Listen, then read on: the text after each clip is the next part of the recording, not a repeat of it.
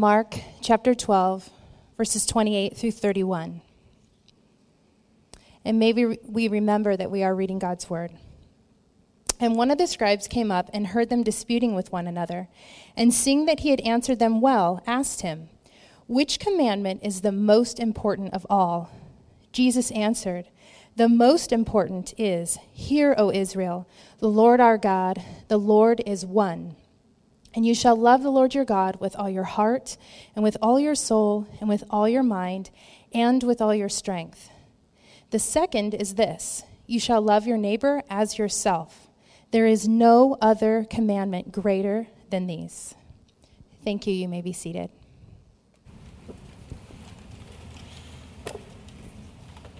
Well, good morning again. Uh, we're taking a break from our series in First Peter. If you've been uh, kind of tracking with us, we're going through the book of First Peter, and, and we'll, that will take us to Christmas. But today, uh, I wanted to take a break from that. Next week, we'll, we'll pick up kind of right where we left off. We'll actually be looking at marriage next week in 1 Peter 3, looking at like, what God says to men and to women about marriage. So you want to be here. It should be hopefully a helpful time. Um, but what I wanted to do today is just share some stuff that's in my heart. And, and there's times when, when God is just sort of stirring something inside me. And a lot of times I, I get a chance to just kind of communicate it through sermons and other stuff we do. And there's other times when it's just like, you know, I just want to pause and, and, and go there and talk about it. And since I have the freedom to do that, here we are. So, so here's what I want to talk about. Um, and let me, let me sort of set it up this way a bit. Is we're in a season right now, and it's perhaps been true uh, in a lot of different cultures and a lot of different cultural moments. But we're at a, at a point in our culture right now where the culture champions moderation. Uh, we don't like, whether it's politically or religiously or ideologically, we don't like extremes. We like moderation. We like balance. We like centrism, right? Like if people are going to communicate where they stand on an issue, they'll always paint like, here's one extreme, here's the other extreme, but I'm in the center. Right? That's how, that's how people communicate, and we love moderation. We don't like extreme type uh, thinking or extreme people or extremism. It just feels uncomfortable. We, we use words in our culture like those people are zealots or fundamentalists or rigid, inflexible, bigoted, hateful. If someone's extreme, they're thought of in those terms. And we, we like things more in moderation. Makes me think of when I was in junior high school. Was a seventh grader, and, and my family went to church, and I considered myself to be a Christian, though I didn't have any kind of new heart or, or really desire to follow Christ all the time. It was just kind of when it was convenient. But, but I went to church here and there and went to youth group occasionally when the topic was interesting. And I remember when I was in seventh grade, there was one night where the topic at youth group was dating and relationships. I was there. I was interested in that. And so they, uh, I, I, don't know, I didn't know the youth pastor well. I don't know exactly what, what he was doing or why he did what he did. But, but he set up a panel and specifically talking about dating and talking about the physical aspect of a dating relationship and, and trying to answer the question, how far is too far and what's allowable and all those sorts of things. Very interesting when you're 13, by the way. And, uh, and so I went to that, and I remember this one particular guy shared that the first time he was going to kiss his wife was on their wedding day. That he believed that because the Bible said that you shouldn't arouse or awaken love until it so desires, he believed that since the Bible says that uh, younger men should treat younger women with, with absolute respect as sisters in total purity, that that meant that they shouldn't do that until they were married. And, and I thought, that is extreme. I don't think I like that idea very much. I didn't have the words to say, but, but what, if, if I had the words, what I would have said was, you know, I, I'm into this Christianity thing, but in moderation. That's too extreme. And we're in a culture right now that, that looks at biblical Christianity and says, that's too extreme. We, we need religious moderation, we need Christian moderation. What's the problem with that? You might go, yeah, that, that sounds right. Our, our world's filled with problems because of all these extreme people. What's the problem with religious moderation? Well, to get that answer, I want to turn to A.C. Grayling. He's an atheist, a humanist philosopher, and he writes this about the problem, or he says this. Actually, I listened to this in a debate about religion. Here's what he said He said, People say, What's wrong with moderate religion? Those nice folks who go to church on Sundays and take part in their neighborhoods. And here's the problem with that. Again, this is an atheist arguing that, that there's a problem with religious moderation. Says, here's the problem with that. Moderate religion is religion where people do a little bit of cherry picking. They take the best bits of the religion and some of the more embarrassing or difficult or awkward bits they leave to one side. I find very few Christians actually live the New Testament morality. Unkind people would call that hypocrisy. And in the debate, everyone laughs because they know he's calling it hypocrisy. He's just doing it in veiled terms. At the other end of the scale, however, are those who take their religion extremely seriously. The extremists, we call them. The point about the extremists is that they are the most honest of the people who have a religious view because they commit themselves to what their tradition tells them and they stay closest to the text. There you have an atheist saying the problem with religious moderation is its hypocrisy. If you want to know what, what's the real thing, you have to go to people who are more extreme. And so here's the call today. Here's the challenge today. And it comes from Jesus and it comes from my heart. I'm calling us today to become Christian extremists. We're, we're being called today to get extreme about our relationship with Jesus. Now, you may go, well, what does that mean? And, and, you'll get a sense of what I mean and what I don't mean. I'm talking about, I'm not talking about being weird. I'm not talking about blowing anything up. I'm not talking about converting people with the sword. I'm not talking about going to an abortion clinic and killing anyone. I'm not talking about any of those things the way our culture would think of extremism. What I'm talking about is, is a call to Christian extremism, the kind of extremism that Jesus talked about. And if you want to see extremism, Christian extremism, you got to look at Jesus. And so let's go back to Mark chapter 12. We read this already. Jesus gives an unbelievably extreme statement. Nothing moderate about this, nothing balanced about this. This is extreme. A man comes to him, a scribe comes to him and says, What's the most important command? If I don't do anything else, what should I do, Jesus? And Jesus replies, verse 29 of Mark 12 Jesus answered, The most important is, Hear, O Israel, the Lord our God, the Lord is one. And you shall love the Lord your God with all your heart, and with all your soul, and with all your mind, and with all your strength. The second is this you shall love your neighbor as yourself. There's no other commandment greater than these. I don't know if you can find more extreme words than to say, love God with everything, right? That's what he's saying heart, soul, mind, strength. It means love God with all your everything. And your neighbor as yourself. What Want for your neighbor what would you would want done for you. And then live that way. That's extreme. And the call today is to become Christian in the extreme. So here's what we're going to do. I, I, my outline for this, if you want to kind of track along and take notes, is basically this. It just follows this passage. Be extreme in your devotion to God and be extreme in your love for insiders and outsiders. That's what the call is here today. First, be extreme in your devotion to God. Uh, devotion is, I think, a helpful word because we hear the word love so much that it sometimes loses its punch. The word devotion, though, it means love, loyalty, enthusiasm.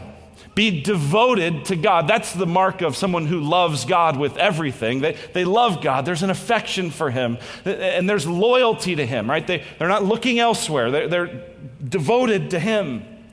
And there's enthusiasm.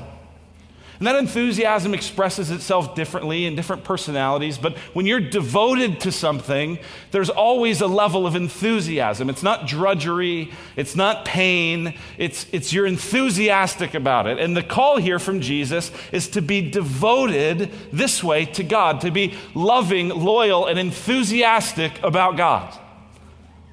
You go, okay, that sounds interesting. Well, what would that look like? How would we demonstrate that kind of, that kind of devotion? Well, I've got three ways that I think we would demonstrate that devotion. And there's more. You could definitely think of more. It's not an exhaustive list. But here's the first way that we're called to express our devotion to God. The first is to be loyalty, be, have loyalty to Jesus as our only hope. Loyalty to Jesus as our only hope means we're not looking elsewhere in terms of our salvation. We're not looking elsewhere to find our hope. It's an exclusive idea. Jesus is the only way. That's extreme. Jesus himself said that in John chapter 14. Jesus says, I'm the way and the truth and the life. No one can come to God except through me. And Peter, whose book we've been studying, says this in Acts chapter 4. He says, This Jesus is the stone that was rejected by you, the builders, which has become the cornerstone. And there's salvation in no one else. For there is no other name under heaven given among men by which we must be saved. They were trying to get Peter to be quiet and, hey, tone it down a little bit, and you're getting a little extreme, and we're getting a little nervous. And he goes, I can't. There's no other name. It's the only way. Be extreme in your loyalty to Jesus as your only hope. Now, some of you will hear that and you will think, gosh, that just sounds really narrow.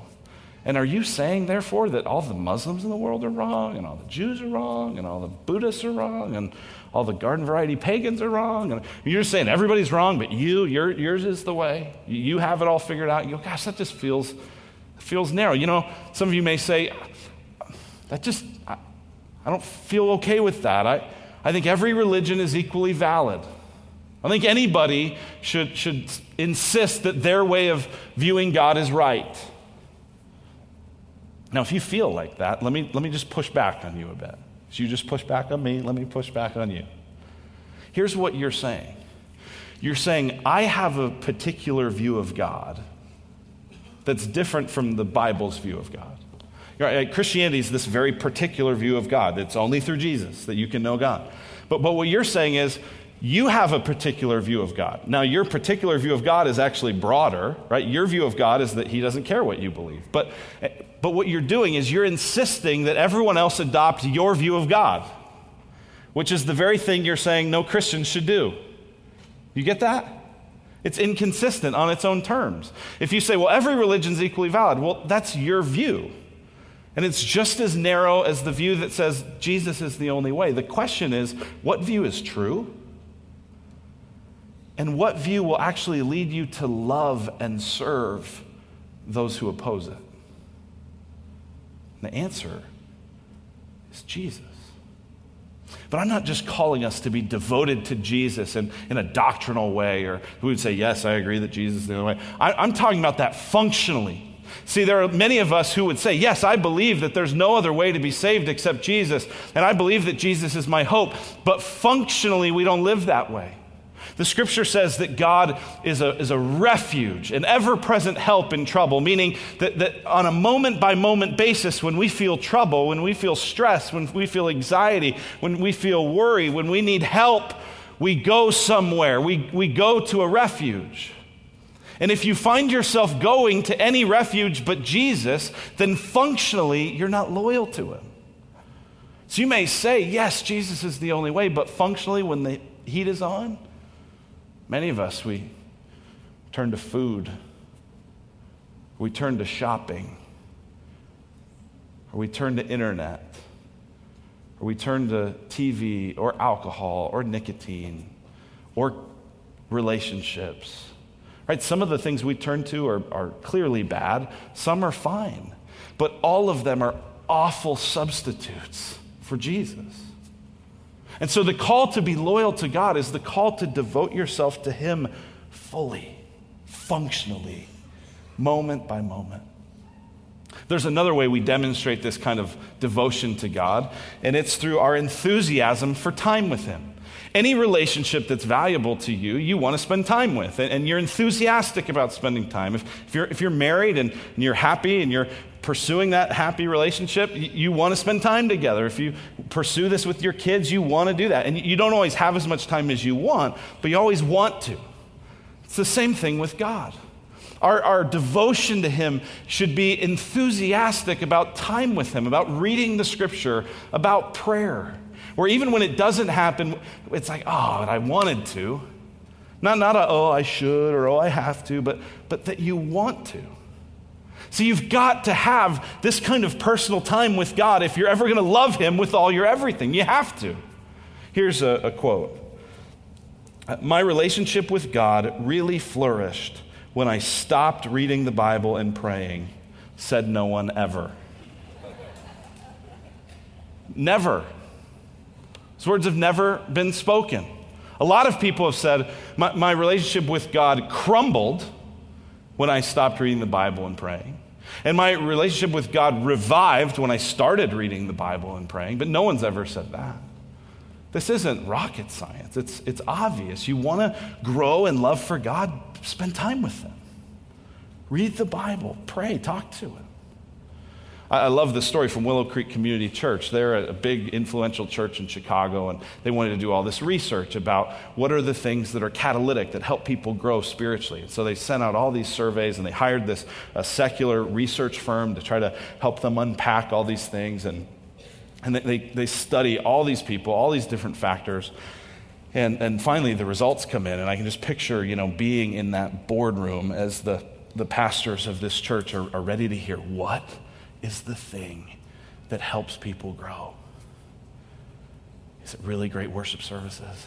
Oh, is it, is it cool music and lights? Uh, is, it, is it video? Is it, you know, marketing? What, what is, what's the thing that really helps? And the secular research people come back after doing all this research and they say there's, there's a lot of different things that help people grow at different stages. But, but the one thing that's consistent at every stage, whether someone's brand new and interested and kind of seeking to find out more about God or they really love Him, there's one thing that consistently helps people grow across every continuum. People need to read their Bible. And you can just imagine the pastors going, how much money did we spend on this? on this thing? Right? And, and, and, the secular researchers are like emphatic, going, I, I heard some people tell the story, like they're going, You've got to get people to read the Bible. They're like, We know. There's a reason. It, it, it's not about checking off that you read the Bible or you got through it in a year. Great, whatever. It's about being devoted to God, obeying this extreme command to love Him with everything. Uh, it also is demonstrated this way our devotion to God is by trusting God with our most precious possessions. Trusting Him with our most precious possessions, our kids, our job, our money, the things that we go, this is really what life's about. This is, this is important. Trust God with that stuff. Jesus said something unbelievably extreme in Matthew chapter 10. He said, Whoever loves father or mother more than me is not worthy of me. And whoever loves son or daughter more than me is not worthy of me. Hear what he's saying? I mean, how much do you love your kids? A lot. You should. We should all probably love our kids more. He says, if we love them more than him, we can't be his disciple. And then he goes on and he says, And whoever does not take his cross and follow me is not worthy of me. A cross is an instrument of death. Jesus is saying, if you're not willing to die to yourself, to die to all the things that you tend to think are most important, you can't be my disciple. That's extreme. So it means we trust God when the circumstances of life threaten our work, when the circumstances of life make it where our kids are, are struggling. We, we trust Him. Doesn't mean we, we disengage, it just means we trust Him in the midst of it. It also means we trust Him with our money, with our resources, with our time. Jesus said this, all, another extreme idea Matthew 6 For where your treasure is, there your heart will be also. Your heart always follows your treasure. You invest in something, you give to something, your heart follows it. And what this is saying is this is saying have the kind of trust in God with your possessions and with your money and with your income and with your investments where you say, God, I trust you enough to believe that you could do more with, with 90% than 100. You can do more with that because I trust you. It's that kind of faith, that kind of extreme devotion to God. But Jesus doesn't just say, be extreme in your love for God. He says there's another side to this coin, and it's extreme in your love for your neighbor. Uh, we're saying it this way be extreme in your love for insiders and outsiders. Insiders are those who we know, those who are like us, those who believe like we do, those who we have a relationship with. Outsiders are everyone else, people we don't know people that don't necessarily believe like us, people that, that, are, that are new, people that are marginalized. Jesus is calling us to be extreme in our love of outsiders. What does that look like? Well, it looks like a couple things. The first is it looks like ownership. When you talk about a love for insiders, it's ownership. It's, it's saying we're family here. As insiders, God, God's called us to love one another as ourselves. We're, we're family. I think about families, good families, right? Some of you come from bad families, and, and what I'm about to say, you go, that's not how it was for me. But in a good family, you got each other's backs. I mean, we, we tell our daughters all the time, you guys are best friends, and you always will be. Because that's what family is. In a family, you, you, own one another's challenges, you own one another's problems, you celebrate one another's victories because you're family. And so the call to love our neighbor as ourselves is a call to be family. And, and, when you're a family, there, there's heart work to do and there's hands work to do. There's heart work in a family. In a family, you don't just care about kind of the schedule, but you care about how people are doing. You ask questions. How'd that make you feel? You, you pray, you care, you listen, you support, you encourage. All of that's heart work, and that's all of what it is to be a, a church, to be a church family. But in a family, there's also hands work. There's stuff to get done, there's chores, there's stuff to accomplish, there's, there's, there's things to do. Same thing for us as a church family, there's stuff to do. And so God is growing our family here. I don't know if you've noticed that, but we continue to grow. Every January, every uh, Easter, every August, we just kind of keep growing and some steady stuff along the way, and our family keeps getting bigger and bigger. You know, there's something you find on the refrigerator of every big family. We've talked about this before. You always find a list of chores, right? Because in a big family, the assumption is someone else will do it. And so you put a list and you go, here's what I'm responsible for. Here's what the family can count on me to do.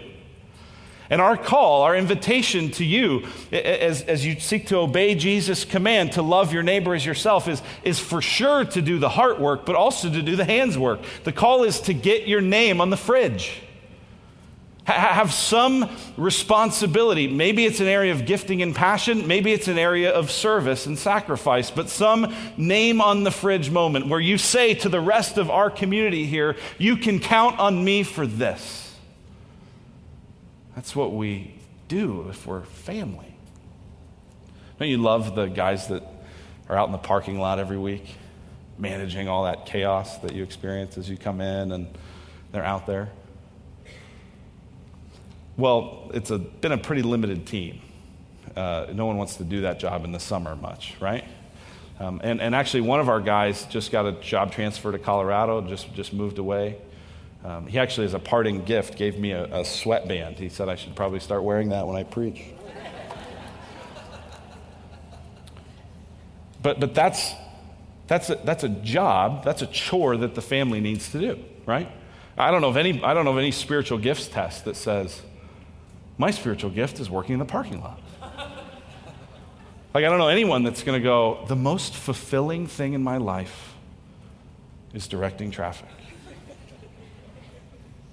But we're a family, and it needs to get done. So we need people to step up in those environments. You may look at all the things that happen and go, there's no need for me. I'm not needed here. But listen, if you're here, if, if this is your church, if this is your family, get your name on the fridge.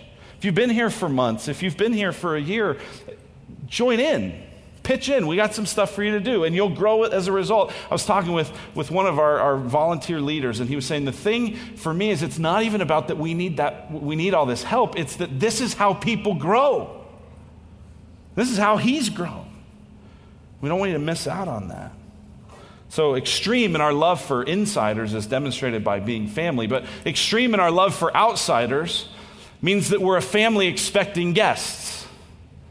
And, and so I, I want to talk to you about the, the, simplest strategy for sharing your faith that there is. The, the simplest strategy uh, for investing the kingdom of God into, into people who don't yet know Him, into outsiders. It's, it's this invest and invite. Invest and invite. Some of us just feel like, man, when it comes to telling someone about my faith, I just get nervous and I, and I have it in my head and I know the answers, but it just doesn't come out right and I always feel weird and it's scary. And, and others are like, I don't have any problem with that. Well, good for them. But for the rest of us, this is a strategy invest and invite. Invest, build a real relationship with people who are outside of our church. Not, not just to convert them, not to have a notch in your belt, but because you're obeying Jesus' command to love your neighbor as yourself. How many of you like it when someone loves you just to use you for something? I don't see any hands, right? So, so not that, I'm not talking that, but I'm talking real Christ like service and love. And then, as that relationship builds and the opportunity is right, uh, invite them into whatever the most appropriate environment is. Help them to, to rub up against other Christians and to see that you're not the only weirdo that loves Jesus like this, that there's lots of us. And, and invite them into that. Maybe that's here on a Sunday, but maybe it's not. Maybe it's having them over for dinner. Maybe it's having them join your redemption community for a night. Maybe it's inviting them to the chili cook off. One of my favorite stories, uh, an old friend of mine told about this, this lady, they, this hairdresser that his wife uh, always went to, and they'd been inviting her to church stuff for years and years and years. And, and one year they finally invited her, or they'd been inviting her, and one, one, one time she finally said, Okay, I'll come. And the, the study that night was on Acts 5 and Ananias and Sapphira, which is the story where God strikes these people dead for lying to the Holy Spirit. And so my Bill is leading the group, and he's like, maybe I should change. That. Maybe we should study something else. Like this is, doesn't seem very seeker friendly. And they're like, well, let's just let's just go with it. And so they, they're doing the study and they're talking through the thing. And towards the end, the lady's not saying anything, and Bill's going, oh, what's she thinking? How's it, you know? Towards the end, he, he turns, he says, so what do you what do you think of all this? And she says, I just can't believe you guys get together every week and love each other like this. That's, that's invest and invite. See, because you may not be the most articulate person, you may not be the most gifted person in this, but there's other people who are, right? So, so you, you bring them in and you sic Dave Lopez on them, right? And you sic Wade and Mandy Lewis, and you sic Joni Stockton, and you sic some of these people on them, and it's like, they're coming to Jesus. Like, they aren't going to have a choice after a while because these people are gifted to do that. So that's how we love one another, invest and invite. And I'm, I'm so excited to, to share with you some of the things we've learned. We, we, in the last month or so, we did a survey. We surveyed everyone who's a regular and everyone who's a guest, and we got back some really interesting information related to this, related to how we love one another and outsiders, and, and some very cool stuff to share. One, one thing that really excited me um, was of the people who attend here regularly, almost 20% said that, that before attending Gateway, they did not previously attend church anywhere. Almost 20%. So some of you, right, you, you came from another church or you moved from out of town and you found this, and, and that's great. We love that you're here. That's wonderful. But, but, but no, there are people here, this, this is their first time around kicking the tires on Christianity. That's awesome. Uh, we found out from that that 12% of people who attend here regularly said that they put their trust in Jesus for the first time since they've attended here. Is that awesome?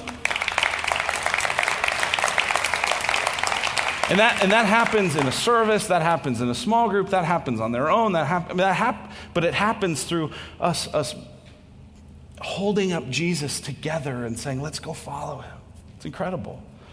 About 75% of you said that you'd participated at some point in a redemption community small group. About 56% have served in some capacity. And then here's my favorite one. This was the one that excited me the most. Is 78% of our regular attenders invited someone in the last year who does not attend church anywhere else.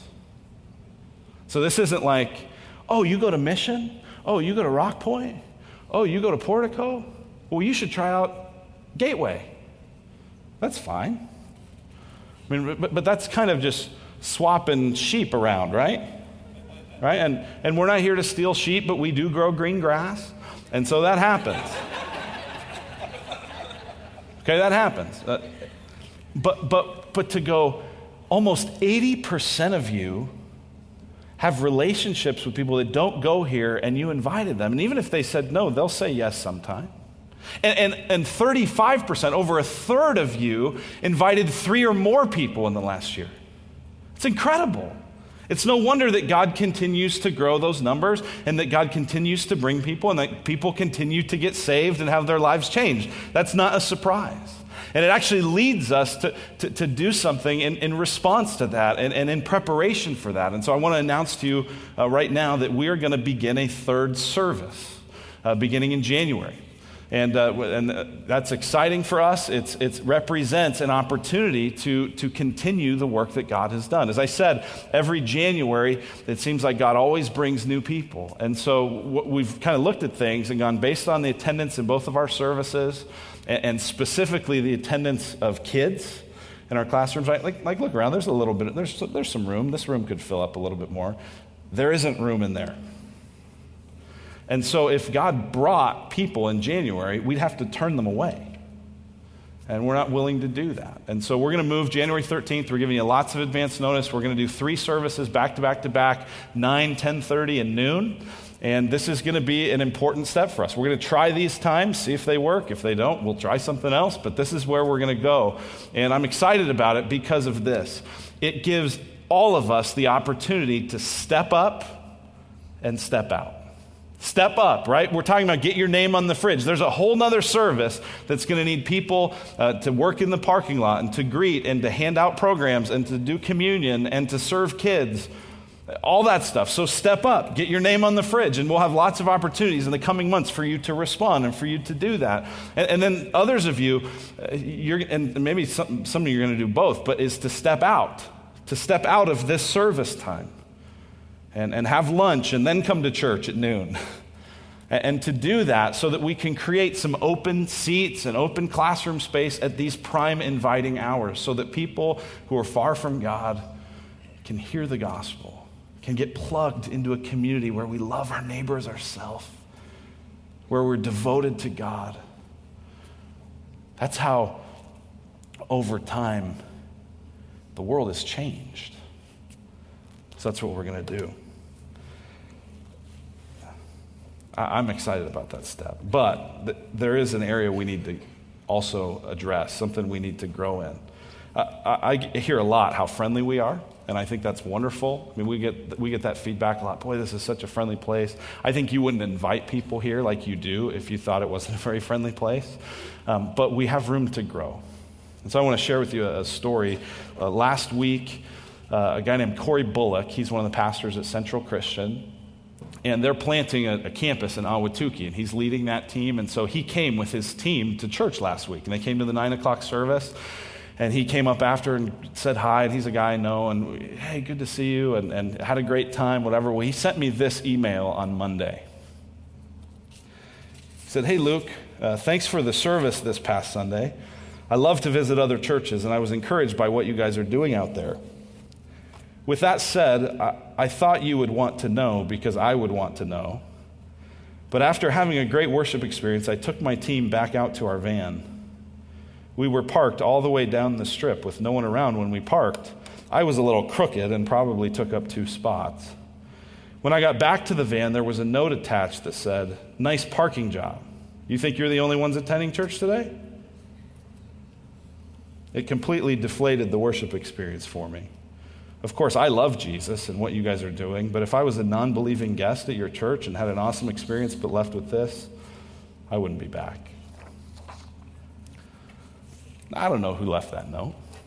I'm glad it got left to him and not a non believing guest. I don't know, maybe it was someone in our office park here who has a bone to pick. Maybe it was someone new. I don't know. But, it, but if that was someone from within the family, that's not okay. Uh, we, we can't go, we can't do that. And so, if that's you, I, I, I, would love for you to have the courage to privately to, to talk to me. You can call me, you can email me, you can grab me sometime and say, hey, I'm sorry, it was me. But, but you, have, you have some repenting to do before God, and you have some apologizing to do to Corey and his team, because that does not re- represent what Jesus says here. And we all have bad days and we all have moments where we lose it. And I'm sure there was even part of it that was well intentioned, like, I'm going to help make sure people park straight for the glory of God. I'm trying to give you the benefit of the doubt, but, but I, I think if you think that through a little bit more, you go, hard to see Jesus writing that note. So, so I want you to talk to me but listen, I, I don't want that to deflate all that there is to celebrate. Because God is doing a powerful work among us. And God's doing incredible things. And that story is the exception and not the rule. But if we're going to move forward, if we're going to be extreme in our devotion to God and our love for insiders and outsiders, then that can't work. Let, let me finish with this. The question is what makes this kind of extremism possible? Right? Jesus here is calling us to something unbelievably extreme. How is that possible, right? Because I don't know about you, but, but, but I don't love God with all my everything all the time. Right? This is an impossibly high command. And I, and I hardly ever, it feels like, as I really think about it, love my neighbor as myself. So, so we don't do this naturally. This is not something that just more willpower is going to achieve. Where is this going to come from? And the answer to that question is it comes from the gospel. It comes from the good news about Jesus. See, the gospel creates the only kind of extremism that doesn't make you an extremist. Because here's what the gospel message is. Here's what it is. If, if, you're, if you're newer to Christianity or you, you want to get clear, here's the gospel. Human beings have been created by a perfect God. They've rebelled against him, some boldly, some just with indifference. So, God, I, I want to live my way, I want to do my thing. And as a result of that, we all deserve God's wrath. Our hearts are stony and cold when they should be warm and alive, and, and they're dead. And, and God rightly would squash us.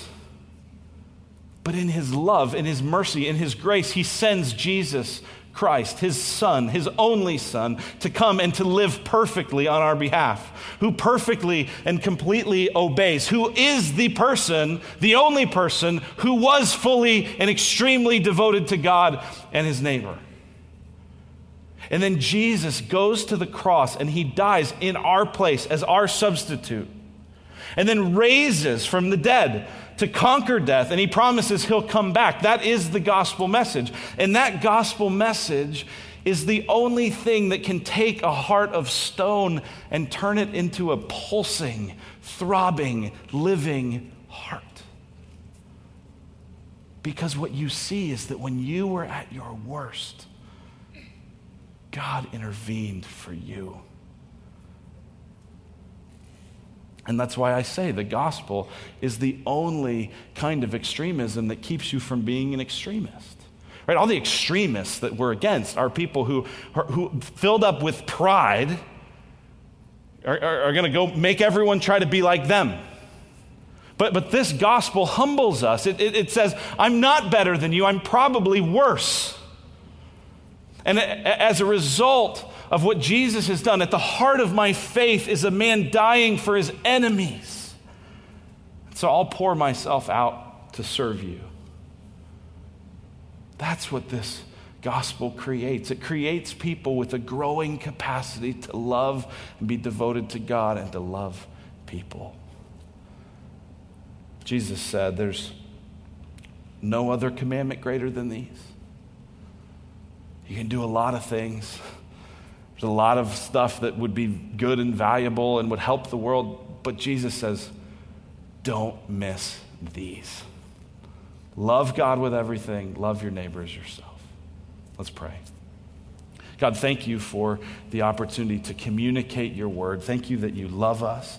Thank you for what you're doing here in our church. God, thank you that there are so many people who are devoted to you, who, who love you and are loyal to you and are enthusiastic about following you. And, and God, thank you that, they, that, that, that so many here love one another that our community is thick and the sacrifices made for each other are real. And there are people who, who don't yet know and love you, who we love, and we so want to see them experience the joy of Jesus.